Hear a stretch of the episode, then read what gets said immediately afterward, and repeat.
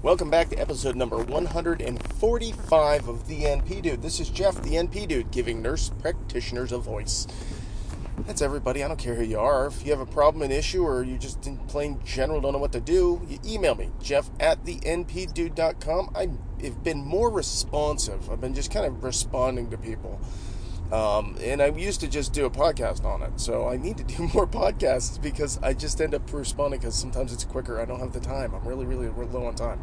But I got a couple good ones today I want to go through and um, hopefully clarify some things because I got there, there's a uh, big misinformation one on the N P Contract Facebook page that I just need to kind of clear up a little bit.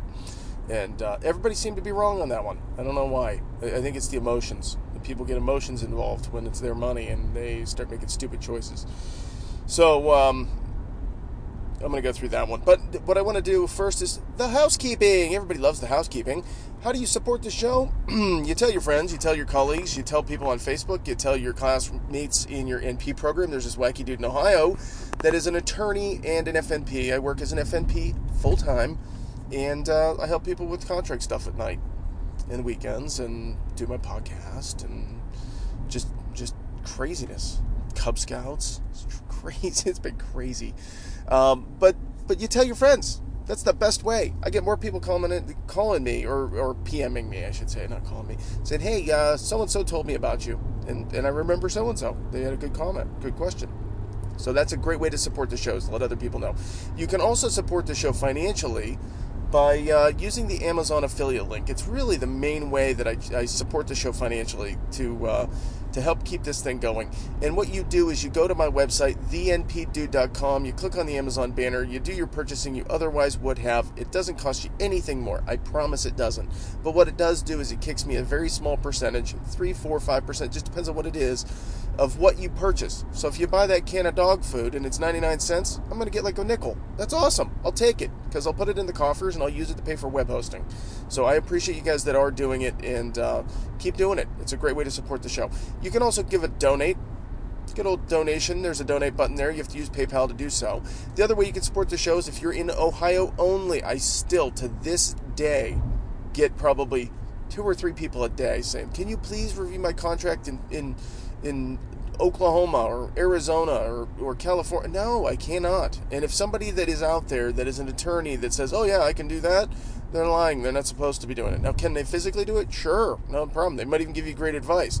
The problem is, is it's against the Supreme Court or the, the state Supreme Court's rules. It's just like being an N P. You can't cross state lines unless you have a license in the other state. Same thing with for lawyers. So I can't do it anywhere else. But if you want me to review your contract in Ohio, it's a great way to uh, get an excellent service. I am very, very affordable compared to others. I've had people go to attorneys that have offices with their name and gold letters and little the little scales of justice on the window and all that good stuff. And they pay significantly more, don't get a good review, have a problem, and then call me. And for peanuts, I help them get out of it. So it's it's a great service. So use me. I'm available. All right, let's jump right in. See, that was only three minutes. You, you, you haters out there, you always say it took seven minutes. No, three minutes, thirty-two seconds, baby. Done. Housekeeping. All right.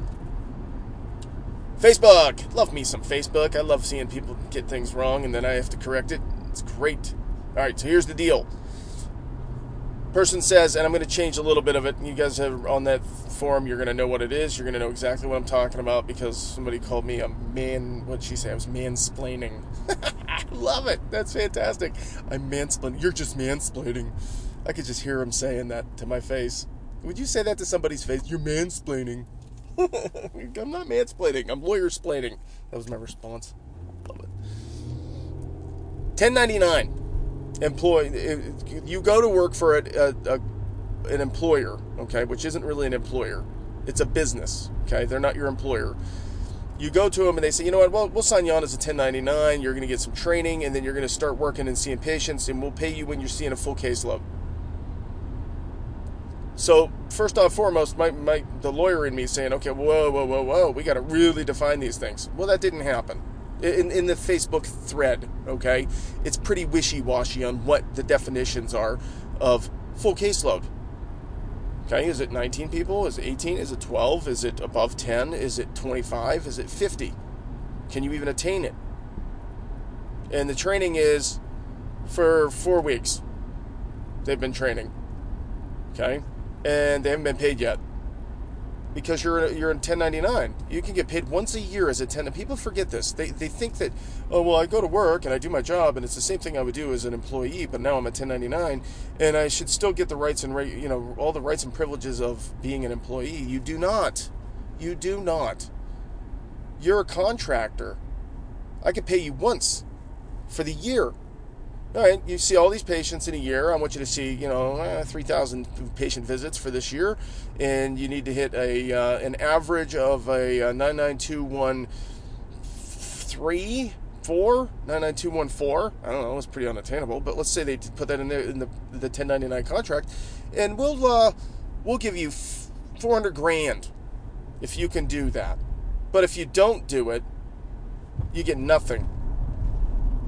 That's a perfectly legitimate, legal, enforceable contract. You could go work for a year with no potential compensation, but you might make four hundred grand. Might be worth it to you to make that deal. Uh, see what I'm saying? It's there's no guarantee. So the the, the question was, ten ninety-nine contractor. I have a four-week period where I'm going to train for two weeks, but I could get more if I need more training. It didn't specifically spell out what the training was and if it was paid or unpaid. It was vague, but it said that you get paid when you get a full patient load or something like that. That was kind of what I gleaned from the in the Facebook post. It was vague. The, the answer here is, is go talk to a lawyer if you're really concerned about it. That's the answer. They're going to read the document. I'm not reading your document, because I don't think you're in my state. If you're in Ohio, I'll read your document. But you're not. I don't think you are. So the the question is: Is did did you did, did you do just a shitty job negotiating? And that's what it sounds like. So you got to know what you're doing when you're doing a ten ninety-nine. You can't go in blind. Your first job out of school, ten ninety-nine.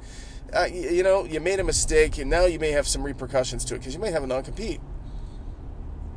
I, I don't know. You got to look at that. Well, here's the responses that people were giving advice. Sue them. You got to get out of there. Yes, I agree. You need to get out of there. But I don't know if suing them is a great option. You got to read the contract. You got to see what you got to do. The first thing you do is you go talk to a lawyer. That's the good advice. Somebody said, um, and this was the thread that I was getting on. I, I don't remember exactly what the word, wording was. Sue them in small claims court. Um, and you, um, but you got to look at the contract. Okay, well, that's horrible advice. First is you look at the contract, and you might be able to sue them. Okay, not sue them, like, definitively, and then come back and say, oh, well, but you got to look at the contract. So that wasn't that was that put a bad taste in my mouth. Okay, anyways, the problem with a ten ninety-nine, the good, the bad, and the ugly, right, is that you're your own boss. Period. You you your boss, you screwed up the negotiation. You screwed it up. You didn't do a good deal. You should have paid a lawyer up front to help you with your ten ninety-nine. And even that might not have helped you, because if you got the wrong lawyer, they're going to help you with some of the pitfalls, explain it to you. But you're a new a new grad. You don't know the business yet to be able to be smart about the business side of it. So it's it's going to be a good life lesson. And you're probably going to have a bad taste in your mouth about ten ninety-nines in the future. And you're going to tell everybody else, don't do a ten ninety-nine. It's a horrible way to go. ten ninety-nines are fine. I would ten ninety-nine. It just has to be the right deal. It's got to be beneficial to me, because I got more crap that I got to deal with. I got to file my own taxes. I got to get my own health insurance. I got to. The price goes way up for that. So you know, it's, I'm not afraid of ten ninety-nine. You shouldn't be afraid of it either. You just got to be smart about it and learn about it. Don't just go in blind and say, "Okay, I'm done with school. I'm ready to go be a, a, a provider. Here you go. Sign this." That doesn't work that way. That's you got to be smarter than that. People are going to take advantage of you. And then you're going to realize after the fact that you're going to be screwed, because you might have a non-compete for a year, two, three, uh, five, you know, who knows, right? If you signed a horrible deal, what other parts of that contract are a bad deal? So the answer to the question, can you work for free as a contractor? Yes. It happens every day in other industries. So let me give you a couple of examples. If I was still working as an engineer, I worked for free as a contractor all the time to larger companies. My company, as a contractor, would work for free We would do proposals of millions of dollars of proposal time, energy spent, man hours, one hundred people working on a proposal to get a, a multi-million dollar engineering contract. We would spend a you know, million dollars, would be blink, blink of an eye, for free, with the hopes that we would make that money back in the future.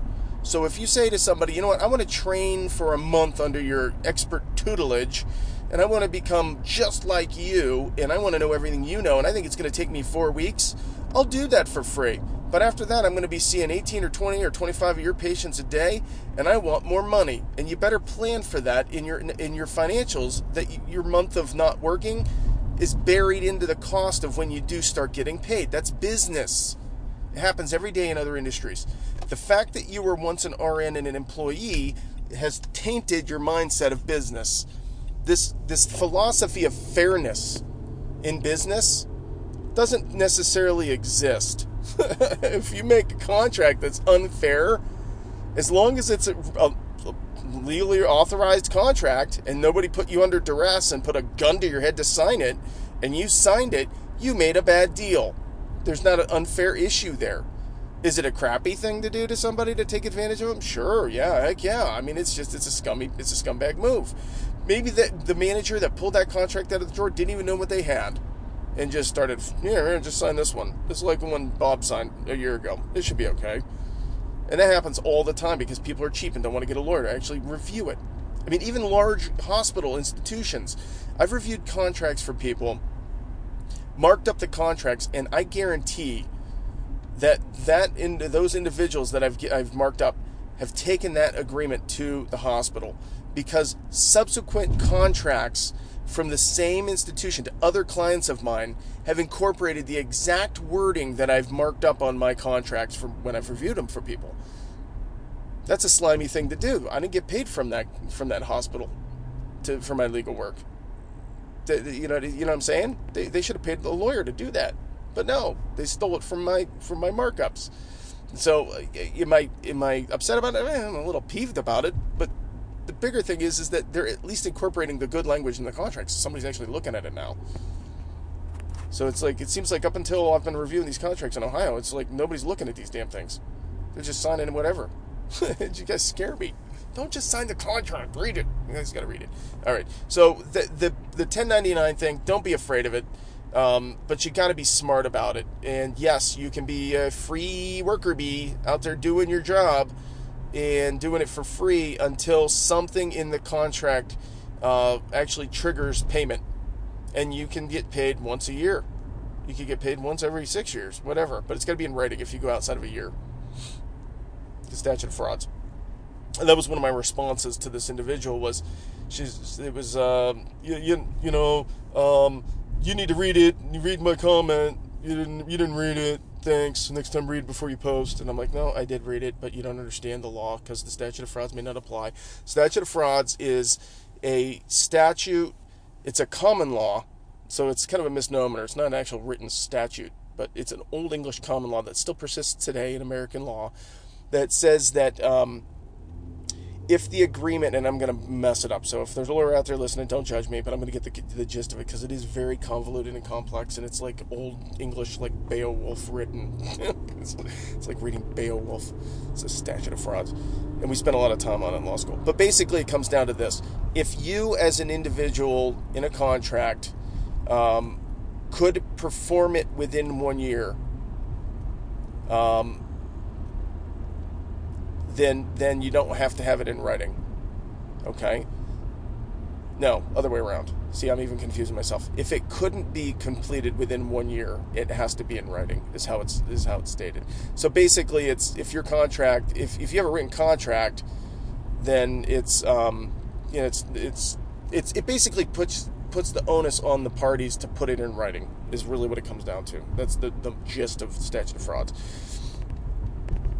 But there's certain things that are specifically mandated that must be in writing per the statute of frauds, like real estate transactions. Um, um, I don't know, there's a bunch of them. I can't remember them right now. But real estate is the big one that stuck out in my mind when I was thinking about this.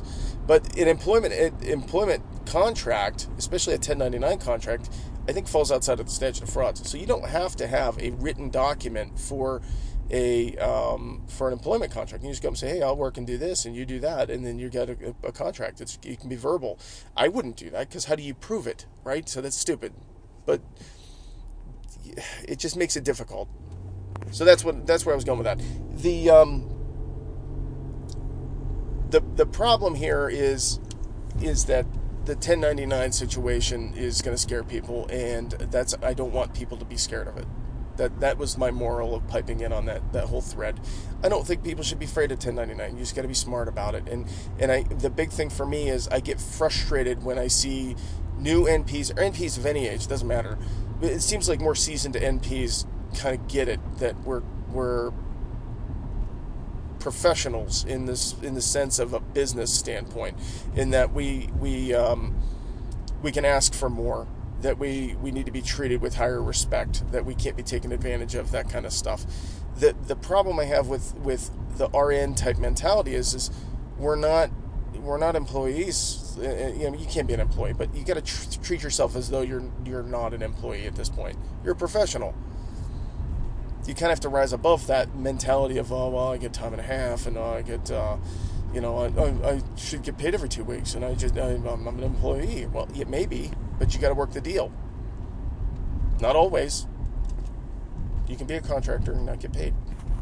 Sucks, doesn't it? Sucks. Do a better job is all I can say. You got to do a better job with your contracting.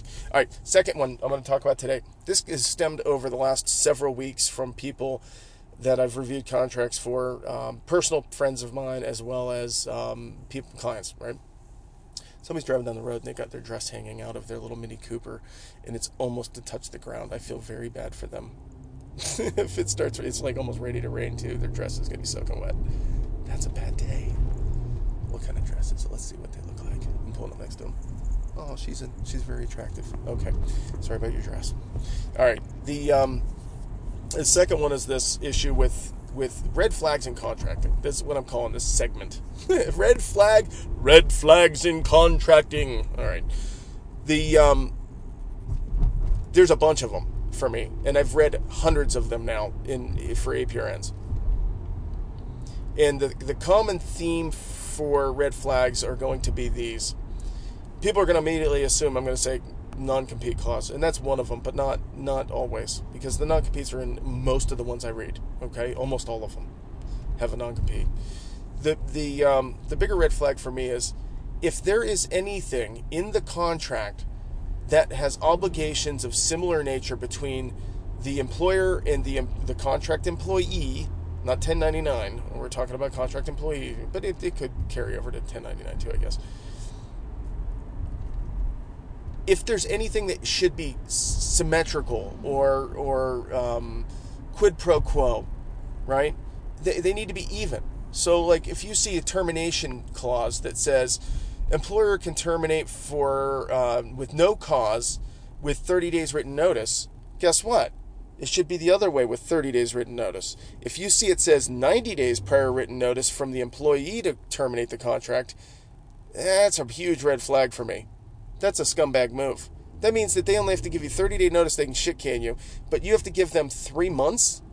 That's not fair to me. So you, you bring that up and say, why, what's your issue here?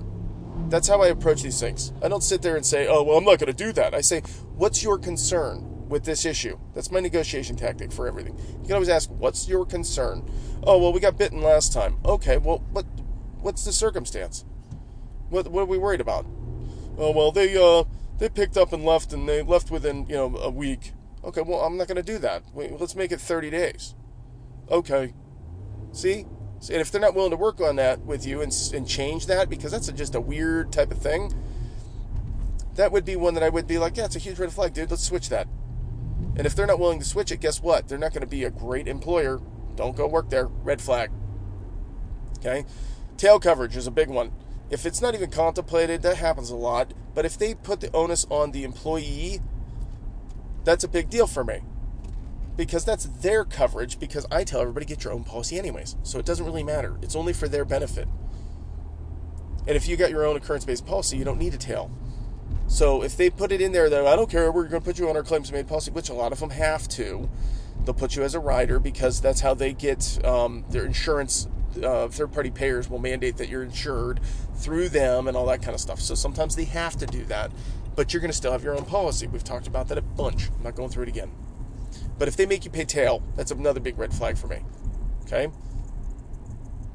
Another red flag. Let's see what else. I'm going off the cuff because there's there's dozens of them, and every contract is, is another. It's just, it's there. Um, whenever I see something that says um, reasonable or reasonableness, I circle it in the contract. And when I get through the contract, I go back and I count how many times they wrote the word reasonable. So like, um, employer shall reasonably make, make every reasonable effort to... Um, pay employee on time. Okay, well, they have to, but let's just, you, you see what they're doing there? They're making reasonableness a standard. How do you measure reasonableness? It depends. It's very subjective. So I don't like the reasonableness standards in contracts. I want specific, logical, how do you compute things? How do you measure this? What days off? What vacation? All that stuff gets buried in. Another red flag. And there was another one that was um, it was along the lines of reasonableness, but it, you get the you get the gist. Anything that gives discretion to the employer from time to time, that's another one that that, that you see a lot. Uh, the the employer shall amend the vacation schedule from t- as determined by the employer from time to time as reasonable, right? All these different like wishy-washy, indeterminate, so they could change it at their whim. Okay, your your schedule from shall change from time to time. No, I want to know what my schedule is, and I want it in writing in the contract. Now, you may not be able to get that one, but I would shoot for it, especially if it's like a family practice, because that way they don't add a Saturday. They can. They can add a Saturday, and we just renegotiate that day. You're going to pay me a separate contract for that day. That's one hundred fifty bucks an hour. That's my time. Okay, see what you do? All right. Other uh, red flags. Let's see. There was uh, the reasonableness one. There was um, uh, what else?